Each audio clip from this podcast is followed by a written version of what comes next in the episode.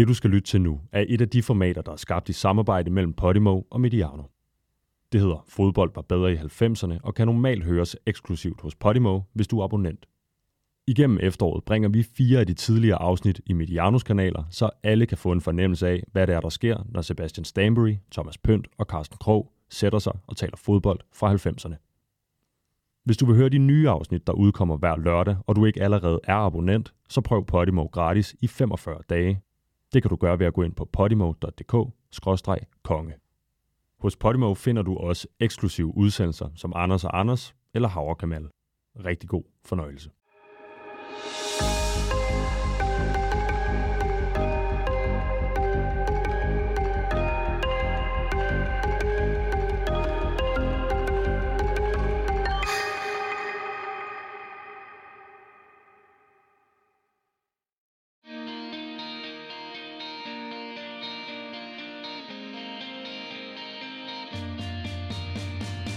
Velkommen til Fodbold var bedre i 90'erne. Mit navn er Sebastian Stanbury, og her rundt om bordet har jeg Thomas Pønt og Carsten Krog. Hej med jer.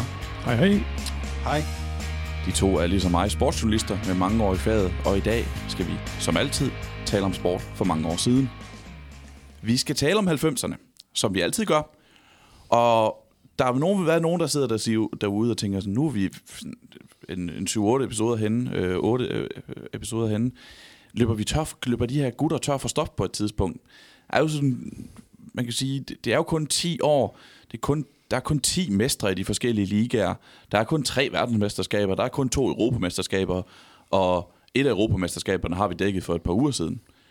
Men jeg tror, jeg kan påstå, at vi løber ikke tør lige i forløbet. For vi bilder at vi er kreative i emnevalget. Og der var altså 3.652 dage i det her årti fra 1. januar 1990 til 31. december 1999. Så mange dage, så mange fodboldhistorier. Og i dag har vi valgt at snakke om en uge, uge 12 i 1998. Fra 16. marts til 22. marts. Hvad skete der egentlig lige i den uge i fodboldens gang? Kan vi starte med, hvad siger du? Ja, jeg vil bare sige, at det, er, det er fuldstændig random valgt. Det er ikke fordi, at vi tænkte, nu skal vi finde en uge, hvor der skete en masse. Overhovedet ikke. Vi vidste intet på forhånd. Vi, vi sad bare og kiggede på hinanden, og så sagde jeg, hvad med uge 1298? Og så blev det det. Jeg var 10 år gammel den her gang. Jeg gik i 4. klasse på Vinding Skole i Vejle. Hvem var I i uge 12 1998? Jeg var, havde, havde været ansat i godt et års tid som fast journalist på Tipsbladet, og var i gang med at etablere familie med kone og lille søn og sådan. Jeg gik på universitetet i Aarhus og læste engelsk, eller hvad man nu, hvad jeg sådan egentlig gjorde, det ved jeg ikke rigtigt. Jeg dognede en del i den der studietid der, og boede på Universitetsparkens kollega midt i Aarhus. Det var et skønt sted at bo. Vi, øh, jeg synes, vi skal kaste os ud i, i fodboldgennemgangen. Pønt, jeg ved, du har sådan kigget sådan lidt på, fordi vi har ligesom kigget, som vi altid gør, øh, ned i en historie hver. Men du har også sådan kigget lidt på sådan the overall fodboldens verden i den her uge. Ja, jeg bladrede lige nogle aviser igennem for at se, hvad der egentlig sådan var sket i uge 12, for at se, om der var et eller andet oplagt eller et eller andet skævt, jeg kunne kaste mig over, og så tog jeg bare lige nogle notater på nogle af de overskrifter, der var, for sådan de store overskrifter, der var for ugen. Øh, Aarhus Fremad var jo i den bedste række dengang øh, i 97-98 sæsonen, øh, og øh, deres formand, Jan Hammerholt, øh, begik selvmord øh, få timer før åbningen på forsæsonen, øh, Aarhus Fremad skulle spille ud mod AB. Øh, det gjorde han om, om lørdagen i u 11.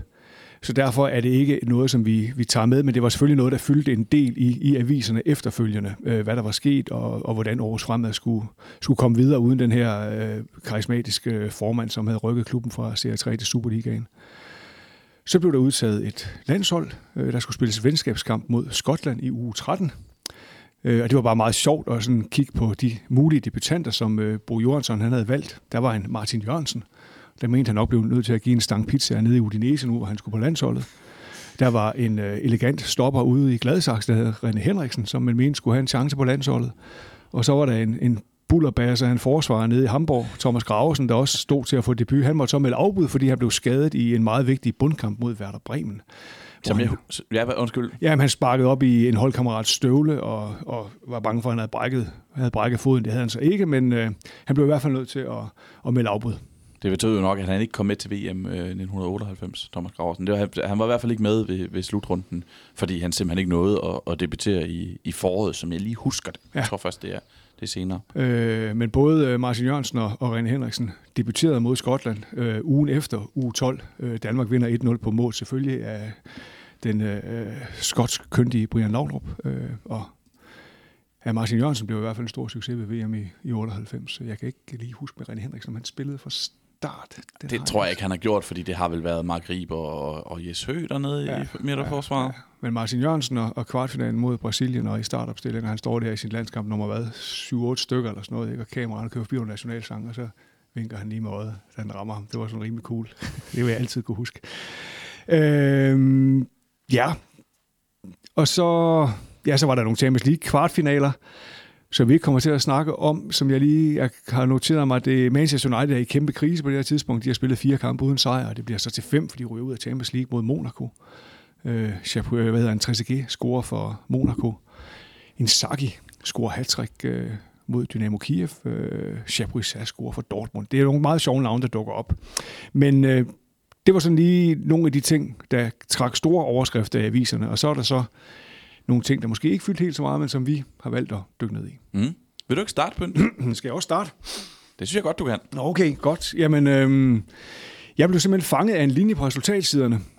Det, og det var kun en linje. Øh, det var Ekstrabladets resultatsider, jeg sad og kiggede på. Og der stod Newcastle Crystal Palace 1-2. Og så stod der 0-1 Lombardo, 0-2 Jansen, 1-2 Shearer. Shearer, den mest 90'er-agtige ja, fodboldspiller af dem alle det er sammen. rigtigt, det er rigtigt. Og det var en onsdag aften i Newcastle, de spiller den her udsatte kamp. Det er, øh, de kommer op på 30 kampe i, i Premier League med de to hold med den kamp her, så de har otte kampe tilbage. Og det er en kamp, øh, hvor begge hold er i nedrykningsfare. Faktisk Crystal Palace ligger sidst, øh, kommer så op på 26 point for 30 kampe, øh, og får, har 5 point op til den rigtige side af nedrykningsstregen, hvor Tottenham i øvrigt ligger. Barnsley og Bolton ligger rundt under stregen sammen med Crystal Palace. Newcastle er også i krise. De ligger kun nummer 15 og har kun hul på fire point ned til Barnsley. Øhm, hvis man kigger på opstillingerne fra kampen her, så noterer man sig selvfølgelig Alan Shearer, som du sagde, men Alan Shearer er i gang med sin dårligste sæson overhovedet i seniorkarrieren. Han får en øh, ankelskade i sæsonoptakten, og er ude et halvt år på grund af den ankelskade. Så det vil sige, at den her unge angriber, som Newcastle har købt i sommerpausen, det her unge talent, som man regner med, skal kunne løfte holdet ved at spille sammen med Alan Shearer. Alan Shearer skal løfte ham ind på holdet, så derfor kan man også godt sælge Les Ferdinand til Tottenham for en masse penge. Det her unge talent falder fuldstændig igennem. Jon Dahl Thomasson. Det er Jon Dahls sæson i, i Newcastle, vi taler om her. Han bliver kun skiftet ind i den her kamp i stedet for Timuri Ketsbaia, som jo også er et legendarisk navn i, i Premier League, når man taler 90'erne. Det var ham, der sparkede til nogle, øh, til nogle reklamebander. Han, han blev rasende, når han scorede. Ja. Rasende. Han, han, han har den her berømte situation, hvor han netop scorer et mål, og så går han bare ud og sparker sådan fuldstændig raser, ja, som du siger, helt i raseri til nogle, til nogle reklamebander. Ja. Det er et, øh, også et legendarisk YouTube-klip. Ja, må man sige. Blev sidenhen en øh, dygtig træner på Kyberen. Øhm, hvad har vi ellers at notere fra kampen? Øh, John Barnes bliver skiftet ind for Newcastle, det er også lidt skægt. Og så er der Crystal Palace, hvis vi skal kigge lidt på dem. Bundholdet i Premier League. Øh, Attilio Lombardo er simpelthen lige trådt til som spillende manager. Steve Koppel har været manager hele sæsonen, men bliver forfremmet til sportschef, men har fået en ny ejer alt er kaos i klubben. Og det skal så være Attilio Lombardo, som ikke taler et ord engelsk, og så skal være manager. Så han får så øh, sin, øh, en af de andre angriber på holdet, øh, Thomas Brolin, ind som tolk. Og det her det er simpelthen hans første kamp. De tager op til Newcastle og vinder 2-1. Aftenen før er de på hotel i Newcastle, og øh, Lombardo han påstår så, at der er tradition for, at man, når man har fået en ny træner i Italien, så hilser man på den nye træner med champagne. Så spillerne kommer ind til aftensmaden, og da de er færdige, så står der bare sådan 4-5 flasker champagne legnet op, og så skal de så hilse på Lombardo. Hvad Lombardo ikke har tænkt på, det er, at hvis man giver engelske spillere et glas champagne, så stopper de ikke med det. Så det blev faktisk en ret hæftig aften på det her hotel. Men det kostede bare ikke rigtig noget, fordi de vinder så alligevel 2-1, og Lombardo scorer oven i købet som den her spillende manager, han er. Han holder jo kun en anden måned, så stopper han en spillende manager er et koncept, som aldrig nogensinde kommer til at, at ske, sådan, bliver sådan et fænomen igen. Fordi det, det dur simpelthen ikke. Det, det er for besværligt, og det dur ikke i dag, hvor der er så stor, stor pres på træneren, de så også lige skal rende og spille. Ja, det er rigtigt. Men, det, det er også en 90'er ting. Man, ja. man tænker Ruth Gullit, man tænker Glenn Hoddle, øh, sådan nogle, som ligesom var med til lige det sidste stykke vej og løfte dem op der. Ikke? Jo, men var ja. det dog så charmerende, der skete. Der var en af dem, var, var det, jeg ved ikke, om du kan huske det, eller du kan, Karsten, øh, er det Glenn Hoddle, der bliver præsenteret, hvor han står med shorts på, og så en, øh, en, en habitjakke på også, for ligesom at signalere, at han, han har begge roller. Der er en af managerne, et berømt billede fra 90'erne selvfølgelig, ja. der, der har det der som præsentationsbillede, der ser helt syret ud og siger noget om, hvor, hvor syret rollen er i det hele taget. Ja, ja.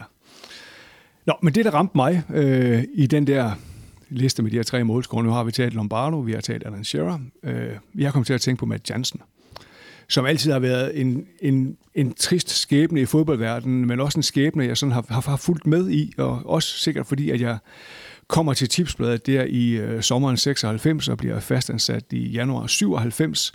Og der er Matt Jansen ved at lave sit gennembrud. Han spiller op i Carlisle, som ligger helt op i det nordvestlige England, op i The Lake District, hvor der ikke rigtig er nogen byer, og ikke, der er ikke rigtig andet end smuk natur deroppe, og så er der lige Carlisle.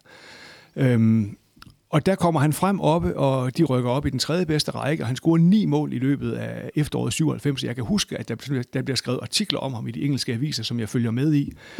I februar 98 øh, henvender Manchester United sig for at købe ham. Det samme gør Crystal Palace. Han vælger Crystal Palace, fordi han tænker, at han får par bedre muligheder for spilletid der, øh, og må ringe til Alex Ferguson og sige, at øh, jeg kommer ikke alligevel, og det, måtte, det tog Ferguson pænt, sagde han. Øh, han skifter for 1 million pund og 20 procent af senere transferprofit. Og i sin tredje kamp for Crystal Palace scorer han sit første Premier League-mål. I sin fjerde kamp scorer han sit andet, og det er den her kamp mod Newcastle. Øhm, det går ikke særlig godt for Crystal Palace, som jeg nævner. De, øh, de crasher fuldstændig under det her ejerskifte og skifte manager, og de rykker ned. Og øh, han scorer syv mål i den næstbedste række, og igen, han er et stort talent, der bliver holdt øje med ham. Juventus spørger på ham men vil ikke give den der pris på 5 millioner pund, som øh, Crystal Palace nu vil have. Det vil Blackburn heller ikke, men de vil ikke 4,1 millioner pund på bordet. Og det vil Crystal Palace gerne have, og så rykker Matt Jansen til Blackburn. Scorer igen tre mål i et forår, og rykker igen ned. Altså han kommer op i Premier League, rykker ned i Championship igen. Så det er to nedrykninger, han har i sin unge karriere allerede her. Og i den næste sæson, der går det slet ikke for ham i Blackburn. Scorer kun fire mål. Men så i 2000-2001 sæson, der rammer han den. Han scorer 23 mål i 40 kampe, og Blackburn rykker op. Han kommer tilbage i Premier League, og nu er han der. Han er 24 år gammel, han scorer 10 mål i 35 kampe. Blackburn vinder ligakopfinalen over Tottenham med 2-1, og han scorer i ligakopfinalen. Han er brandvarm. Han er så varm, at Svend Jørgen Eriksson, den engelske landstræner, også får øje på ham og tænker, ham der, han kan så meget forskelligt op foran. Det kan være, at vi skulle prøve at tage ham med som en joker.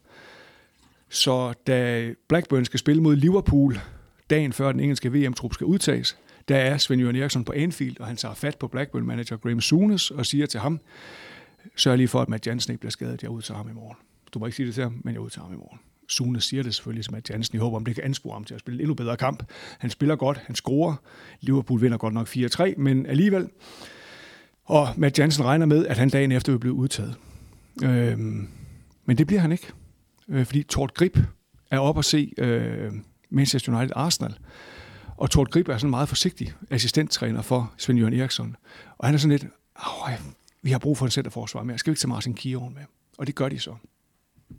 Og det betyder, at, at Matt Jansen ikke kommer til VM. Han er 24 år gammel, og han er skuffet. Han har, han har fået en invitation til den store øh, afsendelsesfest hos David Beckham, fordi de havde regnet med, at han skulle med i truppen. Ikke? Så, og jeg tror også, at han havde fået taget mål til de der øh, VM-jakkesæt, men har sikkert taget mål hos, hos 40 spillere, og så bliver det sorteret fra. Så han har ligesom et jakkesæt, han aldrig får, og han har en festinvitation hos The Beckhams, som han aldrig får udnyttet. Men det gør ikke så meget, tænker jeg. Jeg er 24 år gammel, jeg har fremtiden foran mig, jeg er kun lige begyndt, og jeg tager til Rom med min kæreste. Det bliver fantastisk, det her. Og de tager ned ugen efter, og øh, leger en scooter, og ligger og suser rundt på den dernede. Og så på anden dagen, så øh, er de ved at være næsten hjemme på hotellet. De er 50 meter fra hotellet, så kommer der en taxa brøllen ud af en sidegade og rammer scooteren.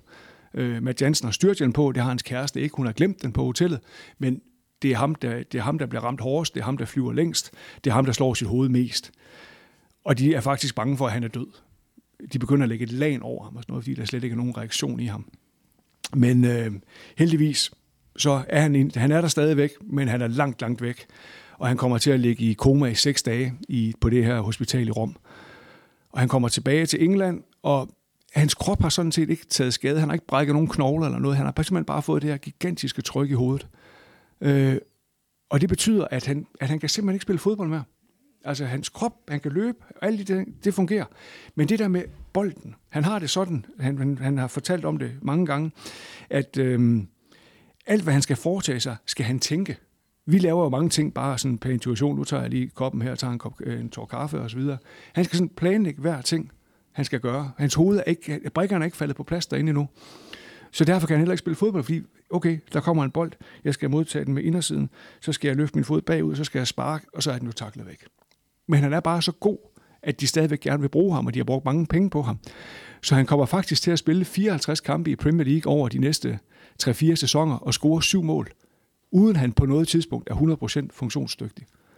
Øh, og han har det selvfølgelig også af helvede til, fordi den her store karriere, han har liggende foran sig, er pludselig væk, samtidig med, at han har et traume, som man har meget svært ved at forstå der i 90'erne. Altså det der med hjernerystelse. Ah, kom nu, hold nu op, kom nu ud og løb, ikke? Og det tager lang tid, før han, før han kommer til hægterne.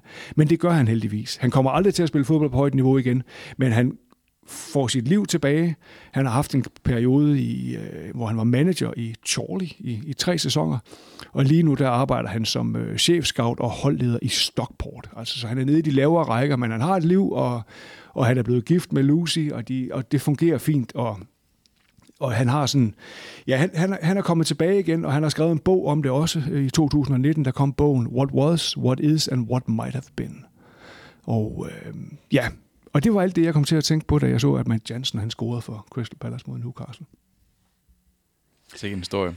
Ja, altså jernrystelser er jo noget mærkeligt noget, fordi øh, det er meget forskelligt, hvordan folk oplever øh, jernrystelser. Øh, nogle de, de kan jo ingenting bagefter. Der er også nogen, der får jernrystelser af at falde på en græsplæne, og så er der andre mennesker, der bliver ramt i hovedet af en kampesten, og du ved, øh, er, er klar kvarter senere.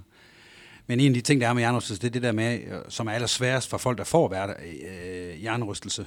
Øh, og det tror jeg dengang, tror jeg også, det var meget sværere at, at forklare folk. Det er blevet noget nemmere i dag. Det er, at hjernerystelse, det er en, en sygdom, man ikke kan se. Altså man kan ikke se på folk, øh, at de har jernrystelse, og du kan også være sammen med dem i timevis, og du kan stadig ikke øh, vurdere, om de har en hjernerystelse. Men det kan de jo godt selv mærke. Og man er bare ikke sådan 100 procent. Og der taler også lidt af personlig erfaring der. Men altså det er, det, det, lyder, det lyder hårdt for ham, og på en måde er det synd for ham, at han skulle fortsætte karrieren. På den anden side, så er det også meget fedt, for hvis han kunne gøre det, uden at der sådan var fare for, at det blev værre, jamen så er han gået fra at være en, en meget, meget dygtig fodboldspiller til bare at være en dygtig fodboldspiller. Men en dybt frustreret fodboldspiller, fordi, at, fordi som han sagde, han, han scorer et mål, øh, jeg tror det er, da han er udlejet til Coventry i den næstbedste række, hvor han også scorer en del et, et, på et halvår, hvor han sådan lidt, jamen okay, der kom en bold ind i feltet, og den landede tilfældigt foran mig, og så sparkede jeg til den, og så gik den ind. Men han har slet ikke nogen sådan bevidsthed om, altså fodboldspillere, de tænker jo simpelthen så hurtigt og instinktivt i forhold til deres spil. Og det, det var bare væk. Det var bare sådan noget, den bold, øh, nå, der kommer nogle takker, jeg sparker til den, hov, den gik ind. Og, og hvis man kan huske ham, specielt fra Blackburn øh, i Championship og den ene sæson der i, i Premier League, altså han var rigtig, rigtig god. Meget hurtig og meget væver og sådan, havde det sådan med at dukke op de mærkeligste steder og lave nogle vilde mål og meget uforudsigelige angriber. Og så, jeg har altid godt kunne lide det, at han kommer op fra Carlisle, op fra The Lake District, hvor der ingenting er, bortset fra Matt Jensen. Så. En, en, som du siger, en fascinerende historie grebet ud af, af en linje i, øh, i et resultattiden. Og det er derfor, vi kommer ikke til at løbe tør for historier i, i den her podcast. Det tør jeg godt garantere. Carsten, vil du fortsætte, eller skal jeg det ikke? Øh, jamen, ja, det kan jeg godt. Øh, først og fremmest så vil jeg lige sige, at jeg, jeg kunne godt mærke, at der lige ringede en klokke dengang med den der italienske player manager i 1998, fordi Vialli, han blev jo player manager i Chelsea nogle måneder før, i øh, februar måned. Og det er jo en meget større klub. Altså, det, det er sådan, og det, jeg tænker næsten, Crystal Palace har sådan kigget på store Chelsea, og så tænkt, jamen altså, hvis de kan udpege en player manager, som er italiener, så kan vi nok også godt. Så vi, er, så. vi er ligesom vi jo talt om for, for nogle episoder siden, og det der med, at han havde Chelsea og Watford, og så igen som, som, som cheftræner og som, som chefmanager. Ja, og Skene og så Lombardo og vi alle var jo sammen på det der Sampdoria-hold, der vandt det fantastiske mesterskab. Og jeg kan huske, at uh, der har Lombardo for første gang nogensinde hår, fordi de smed den der guldparyk på ham. så det er det eneste tidspunkt, man ser Lombardo med hår på. Så. Men det, det er jo det her med, når vi snakker om, om, om fodbold i sådan et afgrænset område, som 90'erne trods alt er, så vil der være så mange tråde imellem de ting, vi snakker om, og det er jo det, der er så fascinerende og fantastisk. Ja, det er fuldstændig rigtigt. Øhm, jamen, jeg var jo så heldig. Jeg, jeg kiggede her på 26. spillerunde i den italienske serie. Det var det første, jeg kiggede på. Og øh, så var der en kamp, som, som heldigvis var sådan lidt en gave til, til os tre, tror jeg. For det tror jeg, vi kan snakke om sådan lidt alle sammen. Og det var, der var sådan et, øh, et, øh, et at det, det Milan derby, som man kalder derby della Madonnina, som jeg tror, jeg har kommenteret måske en 10 stykker af gennem tiderne. Og det er, det er jo et meget specielt derby, det her Milan øh, derby, fordi det er jo ikke et, et specielt fjendtligt derby. Altså, jeg har været til Lazio Roma, øh, og det er noget helt, helt andet. Det var jeg til i nullerne, Lazio Roma, og det var jo det var fjendtligt. Det var med et væld af politibetjente. Det var, det var farligt simpelthen nærmest at gå til, hvis man ikke lige vidste, hvor man skulle gå hen. Og sådan var det slet ikke, da jeg var til. Det, et derby i, i Milano, det var meget, meget mere civiliseret. Det vil, hvis man siger det til folk, når i Milano, så vil de sige, ja, det er fordi, det her det er Milano. Øh, og det ved jeg ikke rigtig, om man sådan lige skal købe. Men, men der er altså noget med, at det er en form for friendly derby, det der. Lidt ligesom Everton Liverpool også er. At der, der er enormt mange øh, klubber, enormt mange familier, der har familiemedlemmer i begge klubber, og det er, det, det, er ikke, det er ikke sådan noget, der gør enormt ondt, hvis det er en, jo, det gør det lige på dagen, men ellers så er det ikke sådan noget fjendtligt noget overhovedet. Man kan også se, at der er et væld af spillere, der er gået imellem de her to klubber gennem tiderne, blandt andet øh, danske øh, Thomas Helve. Men altså spillere som Crespo, Balotelli, øh, Patrick Vera, øh, Sedorf, Vieri, Slatan, Baggio, Edgar Davis, øh, eller Davids, undskyld, og Pirlo, også øh, brasilianske Ronaldo, som vi også kommer lidt tilbage til her senere. Masser af spillere kommer imellem de her to klubber. Det sker jo ikke rigtigt i, i Roma og Lazio. Øh, det, det, det, det kan man ikke rigtig tillade. Og det sker jo heller ikke mellem Manchester United og Liverpool, og det er heller ikke et friendly derby på nogen som helst måde. Øh, men de her derbys er jo bare fascinerende i det hele taget. Jeg tror, min største drøm nogensinde er at komme til et superklassiko i øh, Buenos Aires. Men det er, det er vist nok meget, meget svært at jeg komme til. Jeg tror, det er svært og også lidt farligt. Og farligt. Rigtig farligt. Men det vil jeg godt nok gerne. Øhm, jeg synes, jeg synes, det kunne være interessant lige at snakke en lille smule om historien mellem de her to klubber. Øhm, Milan er jo en af de første italienske fodboldklubber nogensinde, der blev oprettet i 1899, og hed ligesom Genova, som var den første italienske klub nogensinde, så hed den Football and Cricket Club. Det gør den ikke mere, skulle jeg sige, men det hed Genova altså også.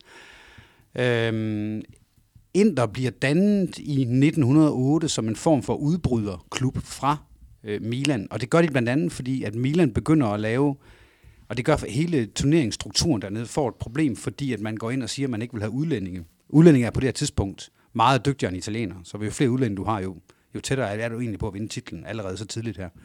Og der var mange svejsere i, uh, i Inter, som dannedes i 2008, og de blev lige med det samme bedre end Milan, fordi de havde et halvt hold af svejsere, som på det tidspunkt var meget bedre end italienere.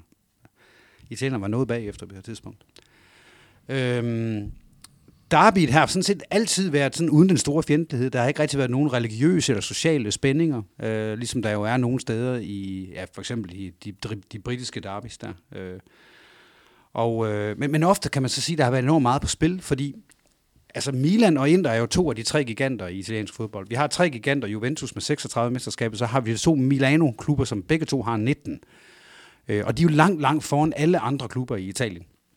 Derfor kan man sige, de har mødtes mange gange, de her to klubber, i opgør, der virkelig betød noget, altså som, kunne, som kunne betyde et mesterskab, eller om det ene hold vandt et mesterskab, eller om det andet hold gjorde.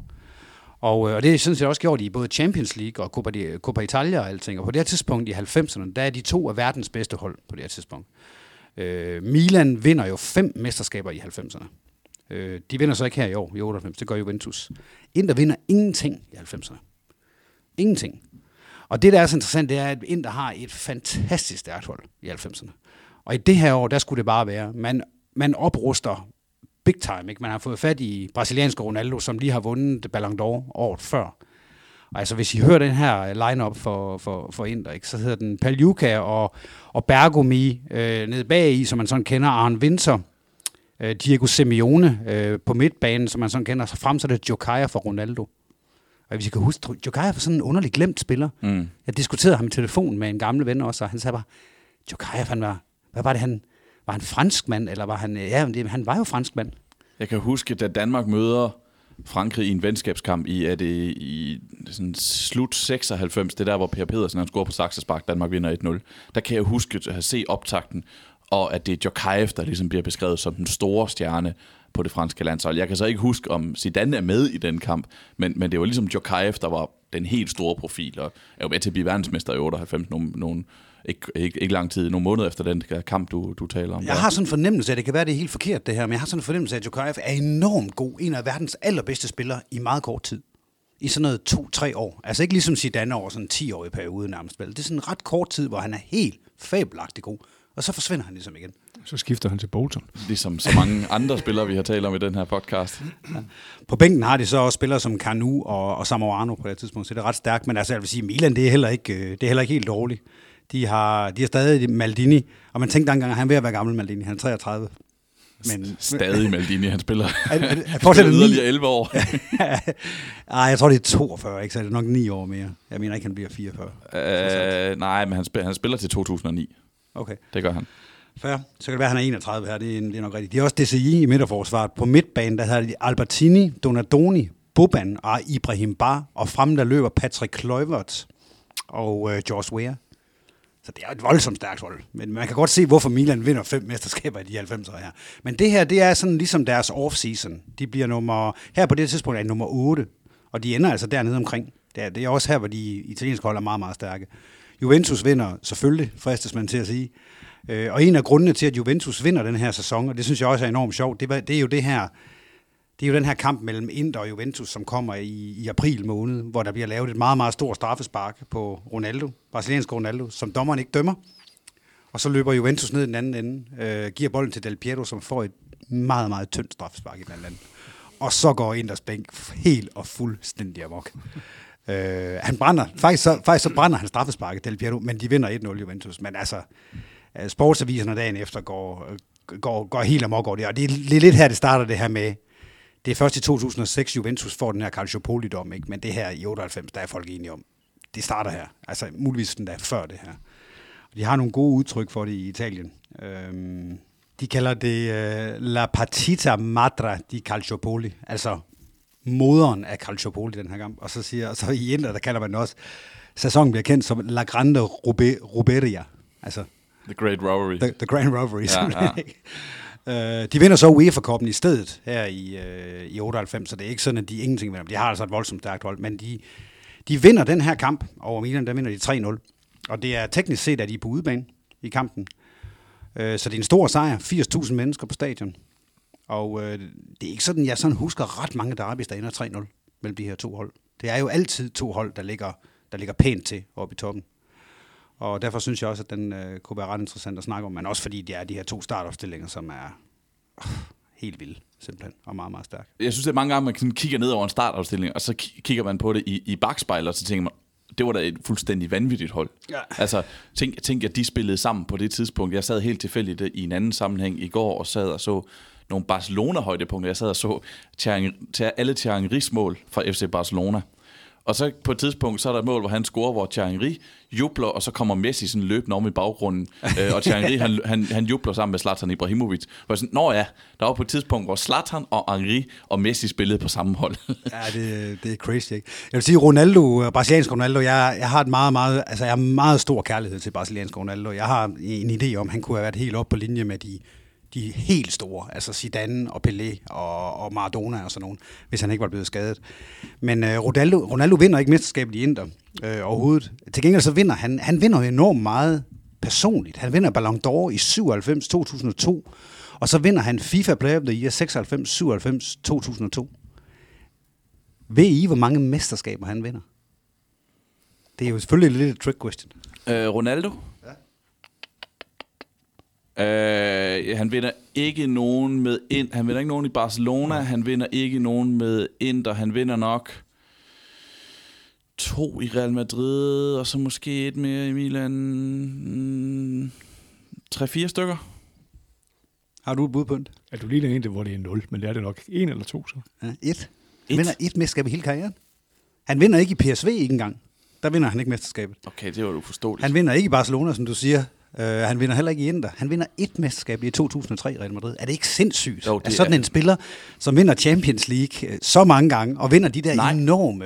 Nå nej, han, han, har... han, fordi han vinder 0 Champions League. Nej, det er nemlig rigtigt, ja, ja, Han vinder nemlig 0 Champions League. Ja, men vinder alle de her personlige øh, ting, ikke? Altså, Jo, det, det er helt uforståeligt. Han, det har du fuldstændig ret i. Det er, det er så mærkeligt. Jeg har sådan en idé om, at han spillede på store hold. Ikke? Han spillede for, ja, for Inter og for, og for Barcelona. Han spillede for Real Madrid, men han har været der i en tid, hvor de egentlig ikke rigtig sådan vandt noget. De var altså, ikke bedst med, da, lige da Ronaldo var der, hvilket så ikke var hans skyld, men, Nej, nej. øh, men altså, han kommer jo også tilbage til Milan i, jeg tror i, i 2007, ja, hvor han så Ja, det, Milan vinder Champions League i den sæson, men han er ikke med, fordi han er ikke øh, godkendt til at spille øh, til at spille Champions League. Nej, det, det, det, fordi han først kommer for sent. Ikke? Så, så han har ikke særlig mange trofæer i forhold til, hvad han burde have i sin klasse. Han har så et verdensmesterskab, og han har scoret otte mål undervejs. Ikke? Jo, men han har nogle helt vilde personlige akkulader, kan mm. man sige. Ikke? Men øh, det, er godt nok, øh, det er godt nok skidt rent holdmæssigt. Men det var sådan set bare, øh, jeg synes, det der derby della Madonnina, og det kan jeg jo faktisk anbefale, også hvis du har børn og familie og alting med, at du er i Milano og får mulighed for at komme ind og se det. At det, det, er, sådan et, det er sådan et hyggeligt derby at gå ind og se. Og det er ikke alle derbys, der er sådan. Så, så det er hermed anbefalet. Skal jeg gå videre til, øhm, til Superligaen? Fordi gerne. jeg var jo faktisk til fodbold i den her uge, vi taler om, kan jeg huske. Uh, jeg var oppe på Vejle Stadion og se Vejle mod AB. Jeg var der sammen med min ven Emil. Emil var øh, Vejle-fan, ligesom, ligesom jeg var. Og, men hans familie var AB-fan, så det var oplagt, vi tog til den her kamp. Og øh, jeg husker, jeg husker, at den slutter 1-1. Det er Claus Fransen, der scorer for Vejle i sin debut. Han var lige blevet hentet i Glostrup IF 32. Og øh, Erik Bøje får uddelt det gyldne bur, som han har været vundet for at være årets målmand i Danmark i 1997, kan jeg huske. Og så er det Ståle Solbakkens anden kamp. Og jeg kan huske, at øh, anden kamp for AB, jeg kan huske, at ham var Emil og, og jeg, som jeg stod, jeg stod sammen, Emil og jeg stod sammen, og resten af familien stod ligesom nede i AB-blokken. Vi var ikke imponeret af ham der, nordmand, de har købt der. Vi så ikke noget til ham, synes vi. Og så, og så kan vi snakke om det med, med Emils storebror Tobias efter kampen, og sagde, var der ikke noget rigtigt noget ved ham der, øh, Solbakken der. Han styrede hele vores midtbane, sagde Tobias så. Og siden han udviklede sig så til at være en af de bedste spillere i Superligaen nogensinde. Jesper Grønkær på, Jesper Grønkær på kanten, kan jeg se, de også havde UAV. Mm. Så det er da også et, et meget godt hold. Det er et rigtig godt øh, hold. Vejle bliver nummer 4 i den sæson. Gregory Schwager, hvem er det?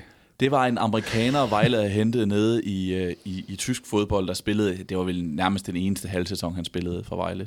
Øh, det var en, en, en, han var amerikaner, så det var mere vel nærmere Swager.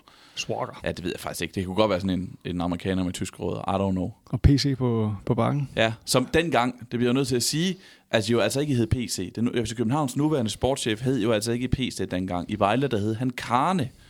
Og historien er, historien er, at Vejle er på en træningslejr på et tidspunkt i, i Italien. Og så står de, og, øh, og, og øh, Peter Christiansen er ikke med. Han er, han er skadet, han har været syg, så han er kun lige ude og kigge på, på en træningskamp, de spiller. Og øh, så står der en gut over i, i siden med jakkesæt og, øh, og solbriller på, og står bare og ligner en million. Og han er sådan, det skulle da Andrea Carnevale, det der. Og der er nogle af reserverne derovre at tjekke, og den er god nok. Det er Andrea Carnevale. Han, han er så dukket op, fordi at de tror, det er... Øh, øh, at, at han, tro, han er dukket op, fordi han tror, at John Sivbæk, som han har spillet sammen med i Pescara, er med. Andrea Cannavale var en, øh, en, en, en stor italiensk øh, fodboldspiller, spillet sammen med Maradona i, øh, i, i 80'erne i Napoli. Og, øhm, og det er Andrea Cannavale, der er dukket op til den her kamp, og, og sidenhen så bliver det bare sådan en stående joke, fordi at han lige pludselig var der og se den der kamp. Så er det sådan, hvad det her hotel, det vil Carnevale ikke have brudt sig om, og øh, hvad er det her for en buffet, vi får her, og sådan noget. hvad vil Andrea Carnevale ikke have sagt til det, og sådan noget. Og så det der øh, Carnevale, det hænger så ved der Peter Christiansen, for det var ham, der opdagede ham, øh, opdagede ham til den her træningskamp, så der, derfra så blev han kendt for som, som Karne i, i Vejle Klub. Og igen, hvis der er nogen, der undrer sig, om vi nogensinde kommer til at løbe tør for og Sebastian engang begyndt at fortælle det nu. Nej. Men øh, det er jo, hvad vi får ud af at kigge på sådan en holdopstilling. Bare Præcis. fantastisk. Undskyld, du kører. Nej, du skal absolut ikke undskylde, fordi den, øh, jeg, jeg synes jo, Karne skal tilbage, i stedet for det der PC der, som han jo selv siger, når han tager sin telefon og sådan noget, så han har jo selv taget den til sig. Ja. Men jeg vil da have Karne tilbage som kælenavn til FC Københavns sportsdirektør. Det er ja. da federe. Vi, vi, vi håber, PC tager telefonen med et karne næste gang, der er nogen, der ringer til ham. Det kunne være smukt. det er jo interessant med de her kælenavne generelt, hvor de sådan kommer fra. Også nogle, hvor de så, hvor de så skifter lige frem. Ikke? Altså, der er en eller anden, der i en karriere har to kælenavne, som mm. PC jo så åbenbart har haft. Jeg kendte ikke historien om Karne, men den er god at kende. Men altså, der, der er det jo sjovt med, med, der er alle mulige kælenavne, og nogle af dem er sådan helt uforståelige og, og, og er rent tilfældige. Det kunne man jo godt tage en, tage en god snak om en gang. Ja, I England der er det altid Bexy og, og Gixi og Scholesy. Og, ja, det er, det er sådan ret kedeligt. Ikke? jo, jo, over i Midtjylland, der kalder de dem jo der, hvor de kommer fra, eller hvad deres, øh, hvad deres far hedder og sådan noget. Ikke? Altså, Hvordan det? Jamen, øh, NK Øh, det er jo også lidt mærkeligt, men NK hed jo Brande, fordi han kom ud fra Brande, så han hed bare Brande. Og nu bruger du hans anden kælenavn i år, Rasmus Nissen Christensen. Rasmus Nissen Christensen, ja. ja, ja han, han, og så senere kom han til at NK for, NK for almindelig Men de kaldte ham Brande blandt spillerne der, og de kalder jo, Anders Dreyer kalder de for Flemming, fordi hans far hedder Flemming. Og der er nogle af de der unge spillere, der bare synes, Flemming det er fuldstændig fantastisk sjovt navn, for der er ingen mennesker, der hedder Flemming mere. Altså Flemming er sådan, det er sådan et navn fra min ungdom. Ikke? Folk hedder ikke Flemming mere. Det er kun folks øh, fædre, der hedder Flemming. Jeg har også altid tænkt en lille smule over, øh, over øh, Jakob Lungi, øh, som spiller i, i Norwich. Han hedder jo Jakob Lungi Sørensen, eller Lungi er et kælenavn, som han hedder, fordi hans far blev kaldt Lungi. og så er han bare ligesom blevet, blevet accepteret. Nå, men det, det, det, det skal sønnen så også hedde, altså som, som kælenavn, ikke? Lungi. Det, det første interview, jeg lavede med Thomas Thomasberg i sin tid, det lavede jeg Udelukkende fordi jeg gerne ville høre, hvorfor han hed Thomas. Og så fordi, at øh, Danske Spil havde en sindssyg reklame på det tidspunkt, hvor, de sådan, hvor man skulle spille på, om han skulle score på straffespark, og så hed den Thomas Thomasberg igen igen. Og det synes jeg bare var, det, det synes jeg var ret sjovt noget. så jeg ringede simpelthen til Thomas Thomasberg sådan med et eller andet om, hvordan går det med kampen, og så videre. Også fordi jeg ville høre, hvorfor han hed Thomas, når han nu hed Thomasberg til efternavn. Jeg synes, det var mærkeligt. Og så fortalte han så, jamen altså, hans far hed jo i sagens natur Thomasbergs efternavn, men blev altid bare kaldt Thomas. Og så synes de så, at den første fødte ligesom skulle bære farens kælenavn, så derfor blev det Thomas Thomasberg. Så, ja. Meget fint. Ja. Pavel Nedved øh, og hans kone Ivana, de har jo to børn, som de kalder Pavel og Ivana. det er også en vibe. Det er også lidt skæg. Ja. Tilbage til, til Superliga-runden øh, i, i uge 12 1998, efter det, det her herlige, herlige sidespring den kamp, jeg ligesom blev mærke i, udover den, jeg selv til var på Vejle Stadion, det var OB's 4-1 sejr på udebanen over IKAST. OB vinder øh, 4-1, og det er en imponerende sejr, og selvfølgelig er det en imponerende sejr, fordi OB havde bare et fremragende hold det her. Ikke? Jeg, jeg lister lige op. OB i startopstillingen har fire spillere i en dansk Superliga-kamp, der har spillet A-landskampe. Lars Høgh, Brian Sten Nielsen, Morten Bisker og Erik Bo Andersen. De resterende syv spillere i startopstillingen er Carsten Lektonen, U21-landsholdsspiller. Det er Michael Hemmingsen, der når i alt når op på 315 Superliga-kampe af en forsvarsprofil i mange, mange år. Det er Lars Jakobsen, som er ung på det her tidspunkt, men når op på 81 A-landskampe. Det er Ulrik Laursen, som spiller, ender på 5 A-landskampe, vinder mesterskaber med Celtic i Skotland, og i Danmark gør han det med FC København. Det er Michael Hansen, 371 Superliga-kampe, 61 mål, en dygtig tekniker med et fremragende spark, de fleste husker ham nok. Det er Andrew Tempo, Superliga-profil gennem adskillige sæsoner i gang med sin første sæson i OB. Og så er det Ronny Egelund, tidligere FC Barcelona-talent. Og som indskifter Carsten Detlevsen, en landskamp, det var den, han fik på Wembley. Øh, det var der, hvor, øh, hvor Richard Møller Nielsen sagde, at selvom han er mørk, ser hans fodboldfremtid lys ud. Så er det Ulrik B. Pedersen, øh, som også var en Superliga-profil gennem, gennem flere sæsoner for OB, og så er det Moape Miti, som udviklede sig til en af de bedste angriber i Superligaen. Så selvfølgelig tager sådan hold til IKAST, som på det her tidspunkt er en elevatorklub, og vinder 4-1. Må jeg lige have lov til at sige, på IKAST 12, hvis jeg, hvis jeg skal repræsentere IKAST her ved bordet, mm. nu ser man sig en, uh, nede i forsvaret, render der en Claus Steinlein rundt. Kalifasius på midtbanen, og angrebet virker ikke helt ringe med Frank Christensen og Christian Lundberg. Nå, tilbage til OB. Det er nemlig rigtigt. Der er også nogle rigtig gode øh, navne på IKAST-hold. Men IKAST var en elevatorklub på det her tidspunkt, så selvfølgelig øh, vinder OB sådan bare sådan en kamp 4-1. Det mærkværdige er bare, at det, den her sejr, den tog OB fra sidste pladsen i Superligaen, og lige op over nedrykningsdrejen. Uh, øh, for OB har haft en elendig sæson. OB har fået en ny træner. Roald Poulsen har erstattet øh, Roald Poulsen, som bliver mester i 1989, og øh, som bor i Landsgade lige om bag anlægget. Han skal bare lige krydse Odense Å, så er han på, på arbejde. Øh, har erstattet Viggo Jensen. De har fået Stig Tøfting er kommet til i sommerpausen, og så de her så øh, Zambia, som, som Roald Poulsen har kendskab til, fordi han har været landsk- landstræner i Zambia. Øh, Moapemiti og Andrew Tempo. Øh, men holdet fungerer bare overhovedet ikke i den her sæson. De var regnet som en mulig mesterskabskandidat fra, fra sæsonstart, men det går bare overhovedet ikke. Og ham, der egentlig ligesom bedst har, har fortalt om det, det er Stig Tøfting. Og, og det har han ligesom måske været den, der er bedst har sat ord på det, øh, som han var der i kort tid. Han skriver om det i sin bog No Regrets. Han kommer på en fri transfer om sommeren fra AGF. Han, får, han kommer, fordi han får mere i løn, end, end han får i AGF. Og fordi OB er en potentiel mester, specielt med plæneklipperen på hold, apropos kælenavne. Og han beretter i, i sin bog om en dysfunktionel trup. Altså, der var nogle spredebasser, øh, som larmede og var højrystede og kritiske og, og, og spillede hårdt. og så var der nogen, der slet ikke kunne tåle kritik. Øh, øh, de Tøfting, han beretter det her med, at Sten Nedergaard, han kunne blive hyldet fuldstændig ud af, hvis, hvis Michael Hemmingsen, han rystede på hovedet af ham i løbet af en fodboldkamp. Øh, så der var rigtig mange egoer, og så havde man Roald Poulsen, der var, som altså, havde bevist sig som sit værd som træner ved at vinde mesterskabet i 89, men han var den dog, han var den forkerte træner til den her trup. Han kunne ikke sætte en retning. Øh, der var, han havde ikke noget temperament, og der var ikke nogen retningslinjer for, for et hold, der var på vej på afveje. Han kunne ikke ligesom gå ind og, og styre de her forskellige klikker, der var i truppen. Og Tøfting beretter også om, om dårlig træning i opstarten, så, så løb de kun og havde ikke noget bold og fik en, en dårlig sæsonstart. Og, og efter syv kampe, hvor Stig Tøfting øh, både har scoret et mål og fået et rødt kort, og det var i samme kamp mod AGF, så siger han til mig, jeg vil ikke være her længere, jeg kan ikke arbejde sammen med Rol Poulsen, og så bliver han ligesom, øh, så får han lov ikke at, at møde ind på træning, så begynder han at træne først i AGF, og siden så træner han med i Aarhus Fremad uden at spille kampe. Så, så, så gralt var det på det her tidspunkt. Øh, lige den her ikast sejr, det er en, en periode, hvor de faktisk har seks kampe, OB har seks kampe i træk uden, øh, uden nederlag og, og har fire sejre. Men så begynder de lige efter at tabe igen i de efterfølgende 10 kampe. De vinder ugen efter. Jeg tror, det er over AB eller Lyngby. Nu er jeg, der fik det ikke skrevet ned øh, efter IKAS-sejren, og begynder sådan virkelig at lige noget. Der har de kæmpet sig over nedrykningssejren. Med IKAS-sejren vandt sig yderligere en sejr. Så har de 10 kampe i træk, hvor de får et point. Og Roald Poulsen bliver fyret, og Jens Plattenbæk overtager, og det er ikke nok. Altså, de rykker ned 17. maj med et 4-0 nederlag i, øh, i Lyngby foran 2222 tilskuere. Jeg kan godt huske, det var et vanvittigt stærkt OB-hold. Helt det der. vildt. Altså, jeg er helt glemt, nu sidder jeg og kigger på den her startopstilling. Det er jo, det er jo helt vildt. Altså, det er det eneste hold, man sådan tænker, der var lige så stærkt, da de rykkede ned. Det var vel det der AB-hold.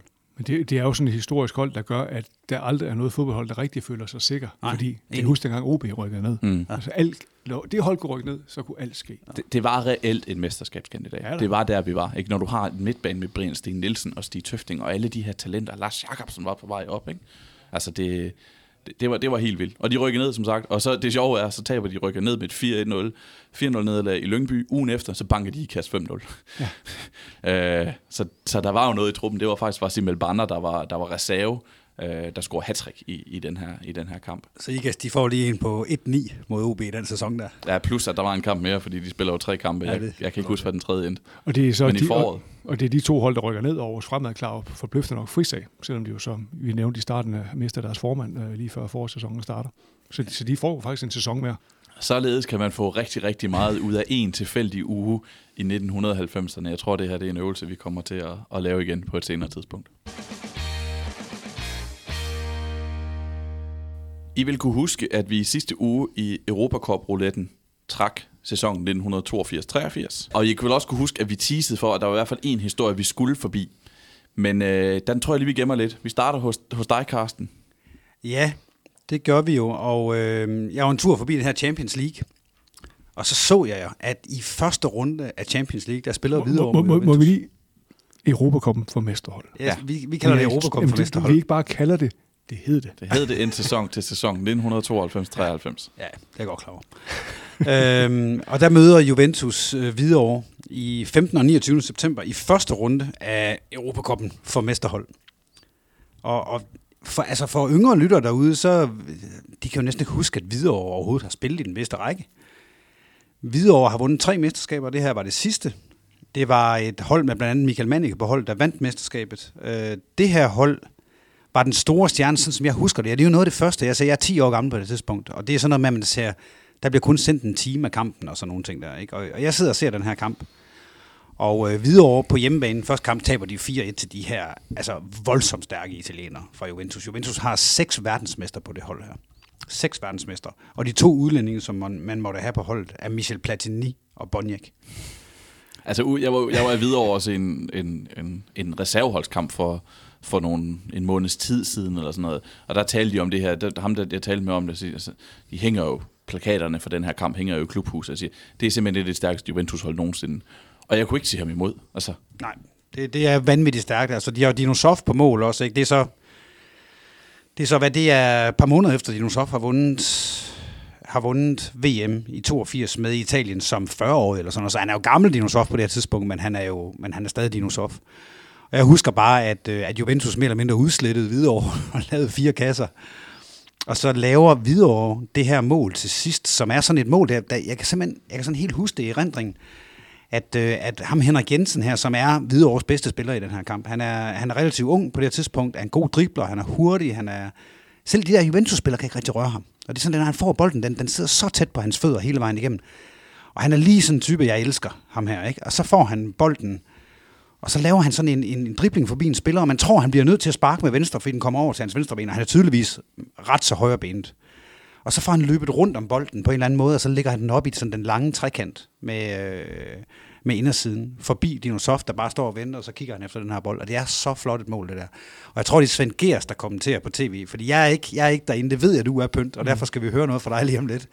Og den kamp vil jeg så gerne have været til, men det er jo 10 år før jeg overhovedet overvejer at tage til København for at se en fodboldkamp.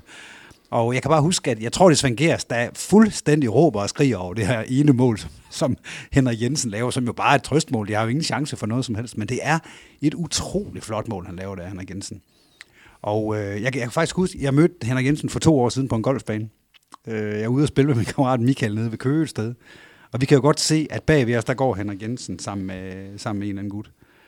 Og øh, han har altid haft sådan et eller andet skær for mig, Henrik Jensen, for jeg husker ham også senere i Superligaen, da han, han fik jo en skade, der gjorde, at det der store, store skifte, det, det aldrig rigtig blev til noget. Så spillede han et væld af kampe for, for Brøndby senere, og de fleste i dag vil jo kende ham som Mark Jensens far.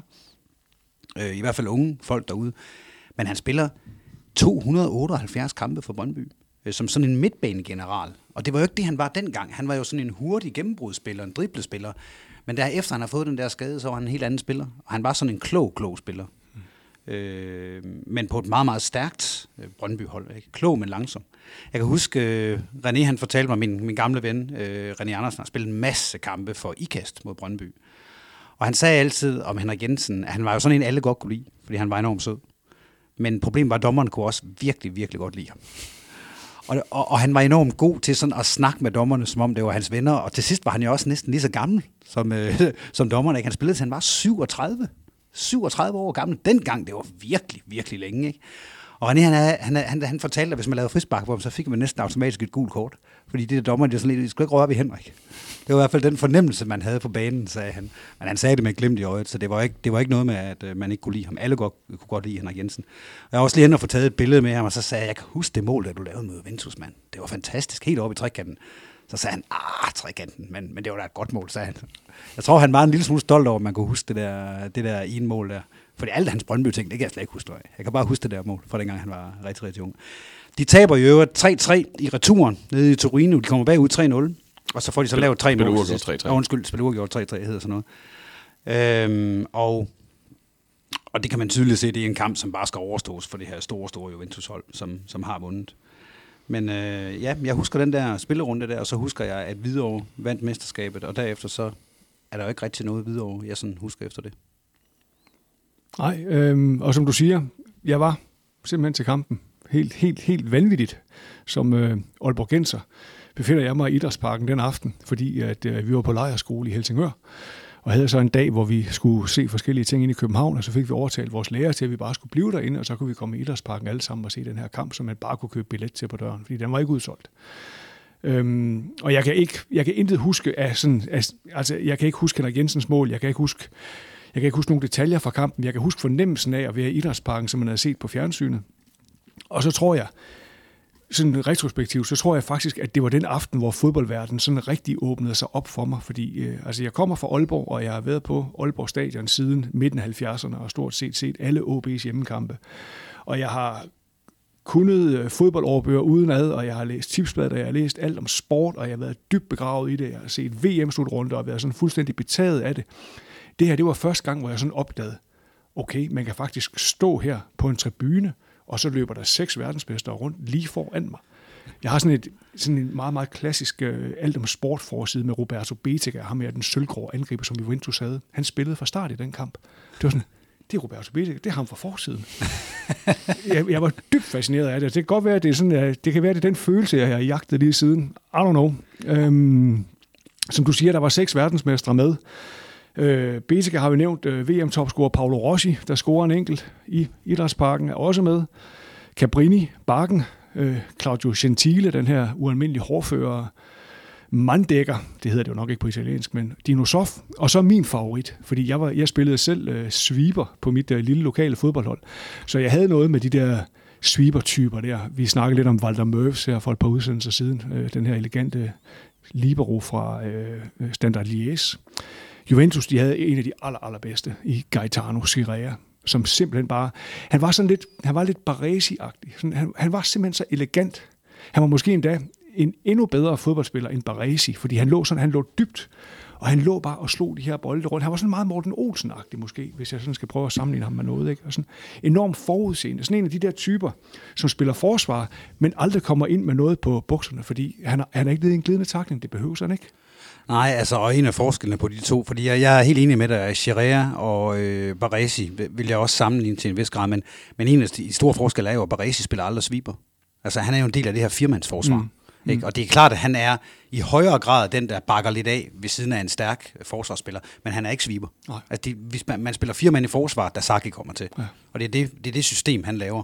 Chirea spiller rigtig sviber, ja. simpelthen. Ikke? Ja. Og jeg giver dig ret i, at de der sviber der, det, dem havde jeg også noget for, de var simpelthen så kloge. Ja. Og han får jo en kæmpe stor karriere. Han bliver verdensmester med Italien i 82 og, og spiller til 88. Og så sker der jo så det her dybt tragiske, at han dør et år efter, at han indstiller sin karriere. Øh, hvor han øh, er sådan en form for scout for, for Juventus og skal til Polen og se en øh, polsk modstander, de skal spille mod i Europakoppen. Og så, jeg kan ikke huske, om det er før eller efter kampen, der øh, er, er de udsat for et, øh, et voldsomt trafikuheld på, øh, på en landevej. Simpelthen en lastbil, der torpederer den bil, han sidder i, og så dør han på stedet. Så han bliver ikke ret gammel, han bliver 41-40 eller sådan et eller andet. Det er dybt tragisk, men øh, jeg så middagsparken, og det, det var et smukt minde. Ja, det er flot. Altså, øh, til allersidst vil jeg også lige nævne, at, at Platini var måske min yndlingsspiller i verden dengang. Øh, og, han, og, hans, og det var også en af grunden til, at jeg bare skulle se den her kamp, og jeg skulle være op og se den, fordi man kunne ikke se fodbold ret meget dengang. Og Platini spillede i den her Juventus-trøje. Der altid, han spillede altid en meget stor Juventus-trøje. Han tog den altid, han skulle have den ind i, trøje, ind i bukserne, og så snart kampen gik i gang, så røg den uden for bukserne. Og han så lidt shaggy ud. Lidt ligesom Søren Lerby, så hævde han også sine, øh, sine skinner Øh, enten så tog han dem af, eller også så hævde han i hvert fald strømperne meget langt ned på de der skinner der.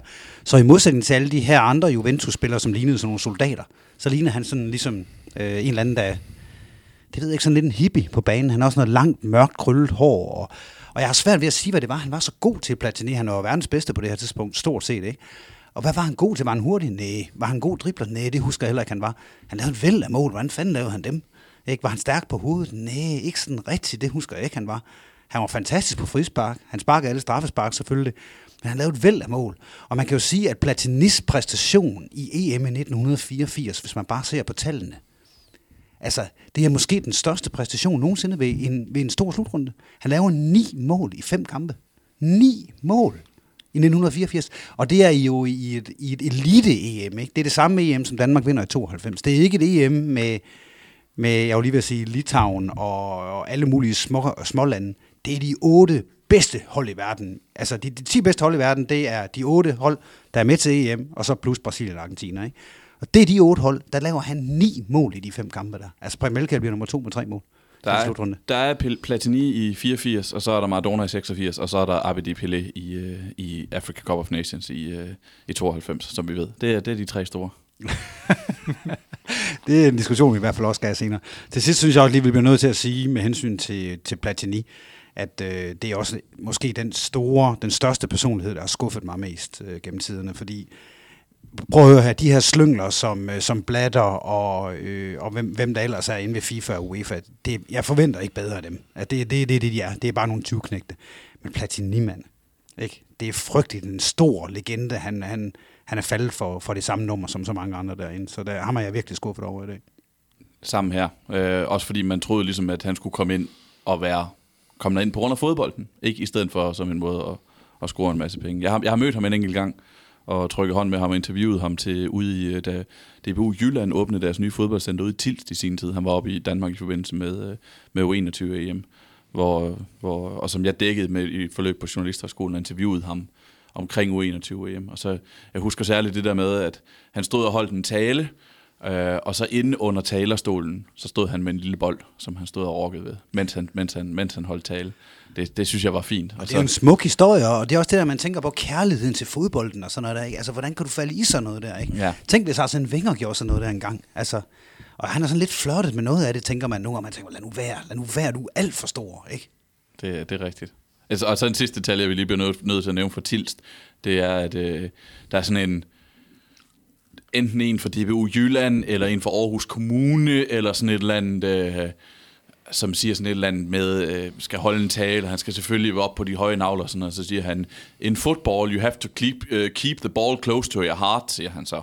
Og så råber Platini ned fra tilskuerpladsen, og siger han, close to your feet, it's better, siger han så. det, det synes jeg var sjovt. Fedt. Skal jeg overtage videre her, gå videre fra øh, og gå tilbage til øh, fra U21 EM i, i, i, Jylland, og så gå tilbage til 82-83 sæson? Vi har jo en tråd i Juventus. Det har vi nemlig. Fordi Så Juventus, Det være logisk. efter at have slået, øh, efter at have slået øh, Hvidovre som det første hold, så går de altså hele vejen til finalen i, øh, øh, øh, i mesterhold, hvor de møder HSV og taber til HSV. Og hvad er der specielt? En lille hurtig quiz. Hvad er der specielt ved HSV, som vinder af Europacup for mesterhold? Hvad er der specielt? Ja. At I er dag, i dags dato 2022. En dansker i startopstillingen. Det er den eneste klub, der har vundet Champions League, skråstrej Europacup for mesterhold, der ikke spiller den bedste række, as we speak. Efter at Nottingham Forest er rykket op i øh, Premier League. Ah, ja. Ah, det, det er et trick question, det der, især efter at Nottingham Forest lige har rykket op, ja. Ah, den har jeg heller ikke haft en chance for, den der. Så. Og det er ikke, fordi HSV ikke gerne vil rykke op i Bundesligaen. Det er jo, Nej, det er jo helt vildt. Sæson efter sæson efter sæson crashede de til allersidst. Og igen i den her sæson mod her til Berlin. Ikke? og det, det er det, der er så godt billede på, hvor vildt det er, at øh, HSV ligger nede dernede i så stor en by som Hamburg, og de har vundet Europacupen, og alligevel så ligger de dernede og roder. Det gjorde de ikke dengang. Der har, øh, de, vinder, øh, de vinder 1-0 i den her finale på et mål af Felix Magath. Øh, tidligt mål. Men det er egentlig ikke det, vi skal tale om. Vi skal tale om Lars Bastrup skæbne. For som du siger, Pønt, der er nemlig en dansker med i den her startopstilling, og det er Lars Bastrup. Han var kommet til HSV fra AGF i 1981, og man kan ikke sige andet, end at han havde kæmpe succes. Fordi øh, HSV vinder mesterskaber i 82 og 83. De var i UEFA Cup-finalen i 1982, øh, som vi ved, mod IFK Göteborg og taber, og så vinder de altså Europakoppen i 1993. Øh, 83, øh, undskyld. Og Lars Bastrup, han går ind til den her finale som del 4 på topscorelisten. Uh, øh, han scorede fire mål. Paolo Rossi har scoret 6 for Juventus.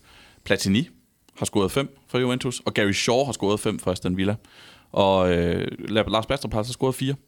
Han har scoret hat i en 3-0 sejr ude, ude over Dynamo Kiev i kvartfinalen som bliver spillet, en kamp, der bliver spillet på Vladimir Lenin, Lenin stadion i Tbilisi i Georgien, fordi vejret i Ukraine ikke er til, at man kan spille der. Men der tager øh, Lars Bastrup altså bare over og scorer hat i en 3-0 sejr. Der er noget specielt ved hat i 3-0 sejr.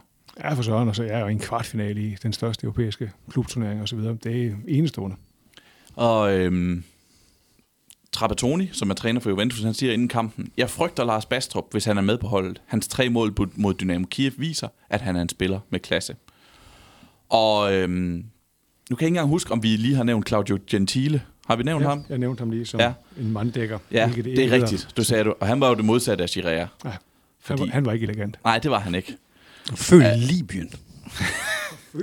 Ja, han er simpelthen født i Libyen. Ja, ja, han, er, han er fra den der gamle, hårde, hårde skole. Jeg kan også fortælle jer, at Diego Maradona, han mødte ham et par gange. Det gjorde han, og han mødte ham, han mødte på det her tidspunkt, det er jo nu, øh, et lille år efter VM, hvor han jo bare sparker Maradona ned øh, i, i, i en VM-kamp der mod Italien og Argentina. Og øh, han er det, man kalder en, øh, en hård hund, som man siger. Og han er også det, der gør, han er ham, der betyder, at Lars Bastrup kun kommer til at spille 55 minutter af den her finale. Historien er, at de, øh, det er ikke noget, som tv-kameraerne fanger. Men de to har været, øh, øh, Gentile og Lars Bastrup har været i duel. Og Gentile markerer ligesom, at Bastrup han har brugt albuen i den her duel. Og så tager Bastrup, han, jeg, tror, jeg ved ikke, hvordan de kommunikerer, de tror bare, de kommunikerer med fakta, fordi så tager han ligesom albuen, eller tager en finger op til, til panden og slår sig lidt på den, for som at sige til Gentile, du er ikke rigtig klog. Og så går der, ikke et, så går der et par sekunder, og så hævner Gentile sig ved at smadre enten en albu eller en knytnæve i øh, hovedet på, på Bastrup. Og øh, han får to brud på kæbebenet. Han øh, får en perforeret underlæbe, han mister en tand, og han anden slået, en tand, tand slået løs. Og bliver, må altså, Lars Bastrup må altså blive udskiftet efter 55 minutter af den her finale. Og øh, jeg fandt, øh, øh, Per Højer Hansen fra Tipsbladet var nede og, og dække den her finale. Og jeg bliver nødt til at lige læse op, hvad han, hvad han skriver. Ja, tak. Det er han, fordi han møder Lars Bastrup og HSV's anden dansker, Allan Hansen, efter kampen. Og øhm, til sejrsfesten, der har Per Højer Hansen selvfølgelig bare lov til at, at vandre ind, som han har lyst til. Og så møder han altså en meget misfornøjet Bastrup som han sad der med en cola med noget i, i anførselstegn, og en cigaret til at dulme både smerter og sultfornemmelse, var danskeren på en gang chokeret, harmfuld og bedrøvet over det, der var overgået ham 10 minutter efter pausen, da hans italienske oppasser definitivt smadrede ham med et af de mest beskidte tricks, man har oplevet på en fodboldbane, siden Real Madrid-stopperen Santa Maria engang i 60'erne i en Europacup-kamp mod B1913 sparkede Bent Luftqvist i skridtet, så Fynboen måtte hospitaliseres i Spanien.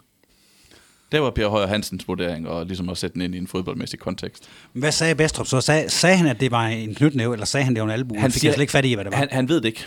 Og der er ikke rigtig nogen, der ved det. Det kommer jo ligesom ud af ingenting. Og Bastrup er ikke som sådan uh, citeret i den her så meget, den her artikel, som jeg husker det. Fordi jeg tror egentlig bare, at han sad og var lidt misfornøjet. Og han har jo brækket kæben, så han kan ikke spise noget. Han sidder bare og ryger smøg og drikker cola med, med, med rom i, eller hvad der er i. Og man kan ikke engang finde ud af det efter kampen, for der er for få kameraer. Ja, nej, det, bliver ikke, det bliver ikke filmet. Det er jo vildt nok alligevel, han sidder til sejrsfesten ikke, med, med en kæbe, der brækker to steder. Det er han nok ikke klar over på det tidspunkt. Mm. Det er nok først dagen efter, når de kommer tilbage til Tyskland, han ligesom finder ud af, at uh, skal lige tjekkes, om der er noget galt her. Tanden er selvfølgelig væk, men... Uh, voldsomt. Virkelig voldsomt. Og sidste note, det er hans øh, sidste kamp for HSV. Det her. Øhm, nogle, så tager han hjem, og så nogle måneder senere, så får han comeback for Skovbakken som amatør i anden division, 27 år gammel. Han var ikke, som, øh, som folk var flest, øh, som fodboldspillere er flest, Lars Bastrup. Det kan være, han, han, det kan være, han ligesom mistede illusionerne omkring professionel fodbold ved den der sindssyge... Jeg tror, at frivilligt han sagde til, nu har jeg været udenlandsprofessionel længe nok. Øh, jeg tror ikke, det der har, har, har har givet ham mere lyst til at spille for professionel fodbold, men han skulle hjem og spille for, for Skorbakken i anden division. Ja. Og så, hvis man lige skal kigge på opstillingen, altså du nævnte du Trapattoni som uh, trænerlegende i Juventus, og HSV var træner Ernst Happel. Mm. Kæderygende Østrig er også en af de helt store, som har fået et stadion opkaldt efter sig i Wien. Ikke? Så der er Manfred Kaltz og Felix Magath, som du nævner, der scorer på langskud. Horst Rubes, den er angrebsstue sammen med Lars Bastrup. Og ja, man kan virkelig fortabe sig af nogle af de opstillinger der. Det er store navne og store kampe, men i øvrigt vist en ret elendig kamp, som jeg husker den, bortset fra Magaths langskud, som mm. var ret godt. Det, det tror jeg er rigtigt nok. Så, jamen, så må det være mig. Det må det. Med den sidste. Og ja, men, ja, vi har jo nærmest sådan adviseret, hvad det skal være, fordi da vi snakker om Manchester United sejr i Europakoppen for pokalvinder, hvor de slår Barcelona med 2-1, og Mark Hughes scorede et par fantastiske mål, der nævner jeg sådan en passant, at det kun var, at det var Fergusons anden store europæiske titel, for han vandt jo en med Aberdeen, og den vil jeg glæde mig til, når vi ramte 82-83, og så ramte vi jo 82-83 med det samme. Så det er selvfølgelig Aberdeen, vi skal snakke om. Og den her finalesejr, de har over Real Madrid på 2-1. Øh, det, der er sjovt, der er meget, meget sjovt ved det her, men vi har snakket lidt om de svenske hold. Vi har snakket om IFK Göteborg, der, der vinder et par finaler og når langt. Øh, vi har snakket om Malmø FF, der er en Europacup-final for mesterhold. Vi er i en tid i europæisk fodbold, hvor alle har en chance. Hvor der kun er et hold med fra hver nation i Europacupen for pokalvinder og Europacupen for mesterhold, og hvor pengene ikke er så enorme og så centreret i måske 20-25 klubber, der har spillet Champions League i mange år. Det er et meget bredere felt, vi har med at gøre her. Og det betyder jo, at de svenske hold klarer sig, og det betyder også, at de skotske hold kan noget. Øhm, Celtic vinder Europacup for mesterhold i 67, besejrer Inter, er i finalen igen i 70. Rangers er i tre øh, Europacup for pokalvinderfinaler øh, fra 61 til 72, vinder den sidste i 72. Øh, og så har vi så Aberdeen, der kommer som den tredje skotske klub og når en finale og vinder den. Øh, senere hen når Dundee United også, jeg tror det er UEFA Cup-finalen, som de taber. Til IFK Göteborg, for at det ikke skal være løgn. Det er rigtigt, ja. Det var sådan, det var. I 87. Ja. Øhm, ja, altså det der, altså det, det, der er sjovt ved det her, det er jo først og fremmest, at det er jo ligesom Alex Fergusons første europæiske triumf. Og jeg synes jo, det er, jeg synes jo, det er smukt, at du har den her unge træner, som man hører om, og som man får at vide, ham her, han kan noget specielt. Og så gør han det bare. Altså, så vinder han over Real Madrid i Europacup-finalen for pokalvinder, trænet af Alfredo Di Stefano. Og på vejen slår de også Bayern München. Øh, det er virkelig, virkelig imponerende. Han er 41 år gammel på det her tidspunkt, øh, Ferguson. Øhm, og han har jo haft en trænerkarriere, som er gået lidt op og ned, kan man sige. Han starter i noget, der hedder East Stirlingshire, og så skifter han til øh, St. Mirren i, i øh, 74, som ligger i den tredje bedste række, øh, og får stor succes med dem, og skaffer dem oprykning, og de øh, vinder også øh, den næstbedste række, og er klar til at spille i den bedste skotske række, som måske nok bare hedder første division på det tidspunkt, hvad ved jeg. Og så bliver han fyret, og kommer så til Aberdeen i stedet for, og han bliver fyret, fordi der er en masse ballade, fordi han er jo en hissigprop og skiller ud på alt og alle og så videre, og der er nogle forskellige ting. Så han ryger ud der. Og så kommer han så til Aberdeen og bestemmer sig for, at nu skal han simpelthen, nu skal Aberdeen op, og nu skal de bare knække Rangers og Celtic. Ferguson har selv spillet et par sæsoner for Rangers og været en god angriber for dem i slutningen af 60'erne, men aldrig vundet noget med Rangers. Og så går han så i gang med at bygge det her hold op, og han bygger det op. For det første, han køber en masse spillere over i St. Mirren, som han kender, som er rigtig gode. Og, og, så har han det der med, der må ikke være nogen spillere her fra Aberdeen og omegn, som vi ikke er klar over er her. Dem skal vi have. De skal ikke til Celtic eller Rangers. Så han får virkelig sat et scouting-netværk op. Og så har han jo så den her fuldstændig vanvittige vindermentalitet, som han kører ind på holdet. Øh, og han har det der med os mod dem.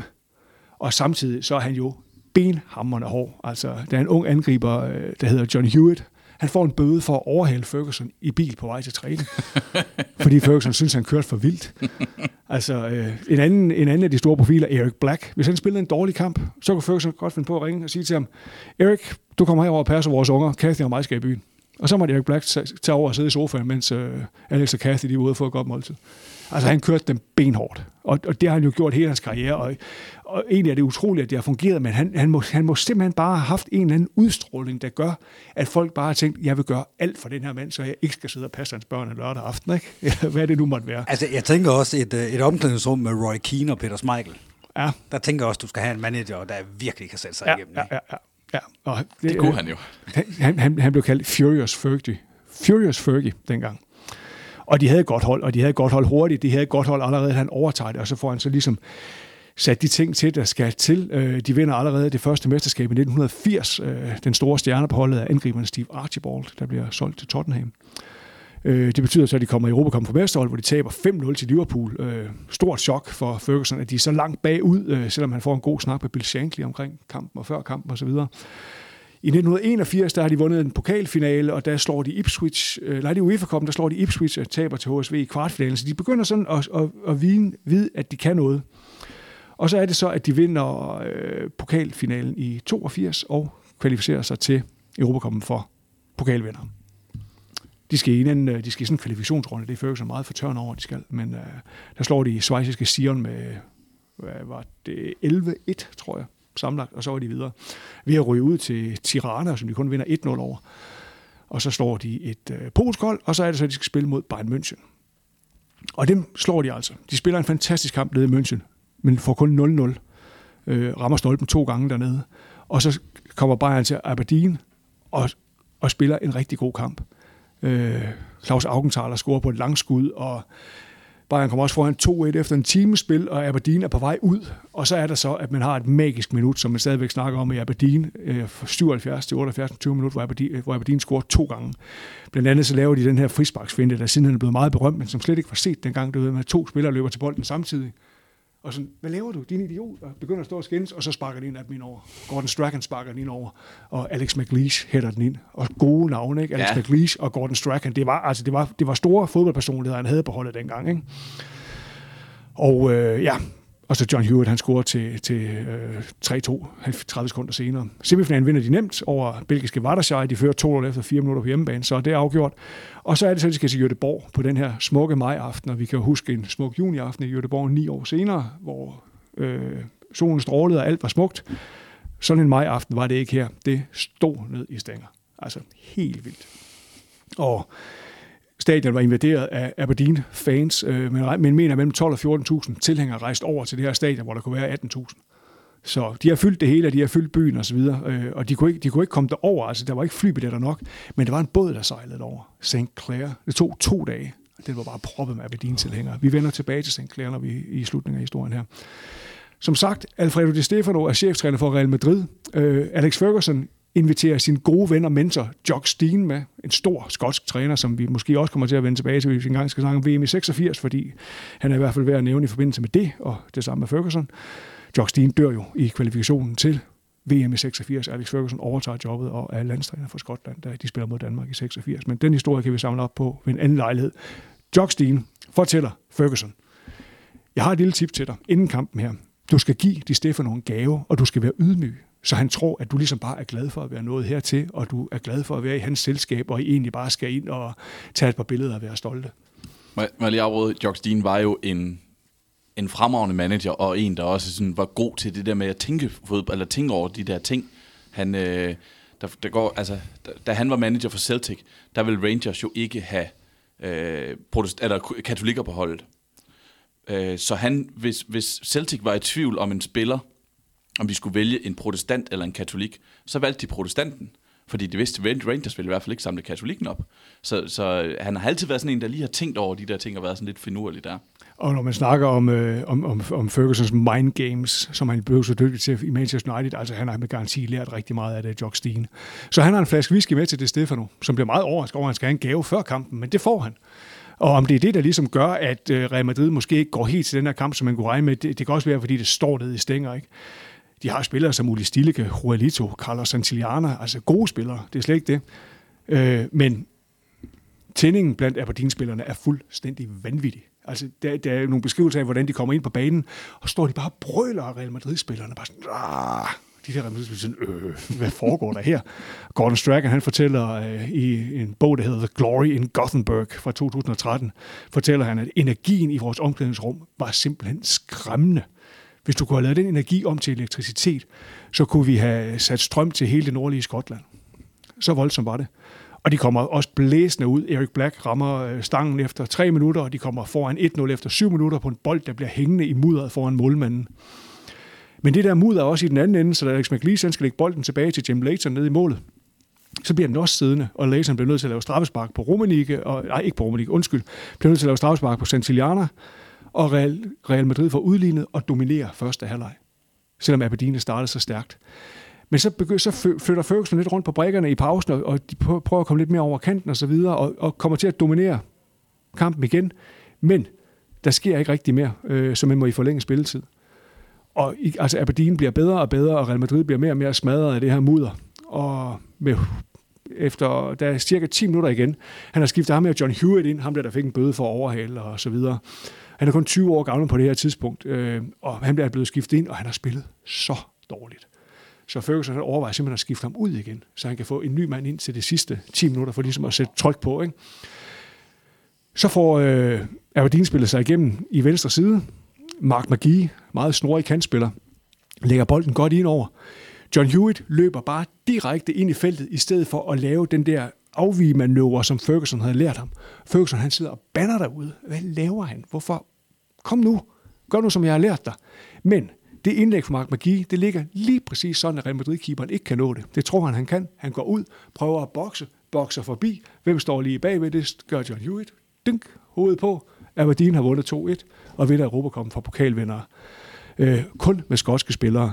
Og Ferguson sagde efterfølgende, at nu har jeg i hvert fald lavet noget meningsfuldt her i mit liv ved at vinde den her sejr.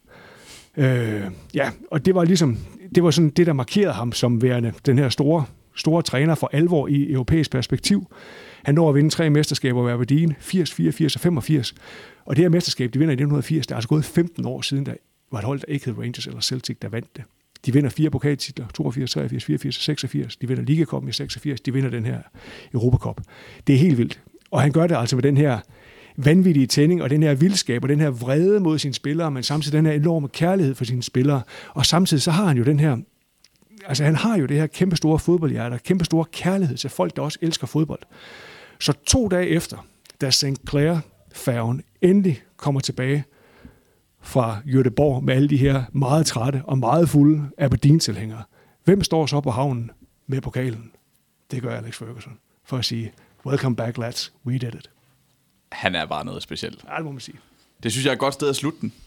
Skal vi ikke uh, lukke ned der, bortset fra, at vi lige skal have trukket næste uges Europacup roulette. Mm-hmm. Og øh, vi drejer her og drejer, vi lader som om vi drejer, fordi egentlig så trækker vi bare her en skål. Jeg skal nok lige trække. Det bliver sæsonen 16-17, så vi er kun fem år tilbage. Nu må du godt sige Champions League, Carsten. Ja, nu er det Champions League. Jeg kan fortælle, at det var Real Madrid, der vandt den turnering ved at slå Juventus uden hverken Gentile eller Girea på holdet. Øh, men resten, det tager vi i næste episode. Tak til dig, Pønt. Selv tak. Tak til dig, Carsten. Ja, tak. Og tak til jer, der lytter med.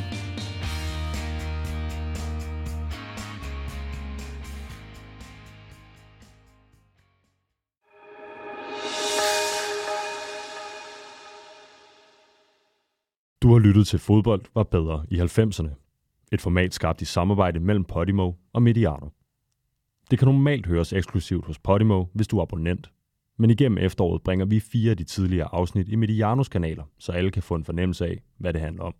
Hvis du gerne vil høre de nye afsnit, der udkommer hver lørdag, og du ikke allerede er abonnent, så prøv Podimo gratis i 45 dage. Gå ind på podimo.dk-konge. Hos Podimo finder du også eksklusive udsendelser, som for eksempel Her går det godt, eller Livet i følge Emil og Thomas. Tak fordi du har lyttet med.